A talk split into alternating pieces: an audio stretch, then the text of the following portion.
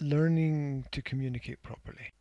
Communication is a social habit and it's a social skill that we learn from observing others in the environment. If someone's not there, we can't learn the skill from them because we can't observe them practicing it. So, if we don't see somebody making a mistake and dealing with the mistake to solve the mistake, and as an adult should do, then we, as children, don't know what to do. And there's a lot of lost opportunity in that space. That which is most important to us is what we naturally put in first place. And although although work provides us with money, we all know that if we get sick, our colleagues are not going to take care of us. They're not going to pay for our funeral. They're not going to bury us when we die. And that means that it's a mistake to put work in first place. Now that is that's not a very objective statement from my side. It's how I view things. Um, of course, there are periods of time when we've got to reorganize everything. Okay, right. Um, in my life, I'm going through that at this moment in time, Re- reorganizing a lot of things.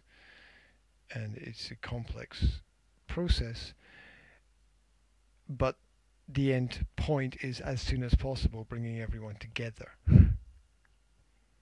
That's the aim. It's hard to have a positive outlook when the future doesn't have a certain point of togetherness there. If you can't if you can't say, well, okay, it's going to be three months or six months, and then we will bring everything together, and we'll be working together, and we'll be living together. It's it, if you don't know, then it's endless. It might be forever, and that that's heartbreaking because he's wrong. And this, uh, however much we try to look on the bright side, the invisible is always more powerful than the visible. It's not who's in the photograph, it's who's not in the photograph. That's far more powerful. And so there's in the family picture, there's an awkward and confusing negative space which affects everything that happens and specifically communication between people. And over long periods of time, it, uh, it, it's it's going to have side effects. Everything that we do has a side effect on something else. There's the main thing that we do, and then there's the other things that happen as a result of what we do. Um, so, uh, I'll give an example. There, uh, so you cook dinner, but cooking dinner create I mean mean mean it means going shopping and buying food and preparing things and and cleaning up afterwards and, and, and putting everything back in place and creating order after everything is done. And it's it's a whole process of things. And it it's a thought that if father's not at home to to please we all like to please our parents. It's just something that's in, inbuilt into us. To to make our parents happy is uh, is is something that makes us human. Um, and not an animal. It's not like, right, uh, let my parents bring me up and then I eat them or something. I don't know. Like, like, like the animal world would have some vicious and horrible result. Um, so you know what what makes us human is that these these bonds between each other, these connections. And so, so if there are communication problems, uh, what son does not like to impress his father? But I mean, it's sort of not over the phone, right? You know, you need the father figure to kind of be there, not only just to be the father figure, but to, to see your father going through all of the things, the, the good times, the bad times, the the uh, all of the, the the broad spectrum of emotional experiences, so that we we learn how to deal with them. Um, there's a reason why single parent families produce single parent families. There's a reason why that happens. Because there's nobody, there's no model to copy in the environment. So we don't know how to act a lot of the time. And it helps having another pair of eyes. It helps not having to worry about something. You know, you come home from work stressed and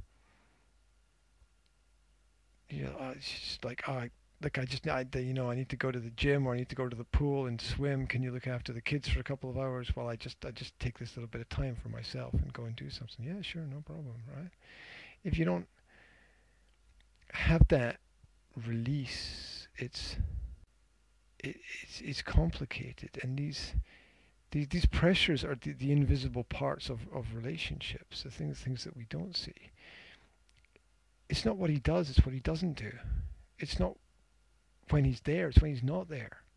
And wherever the negative is greater than the positive, you're building a negative experience. And so that that's going to have an effect on the relationships. That's going to have an effect on uh,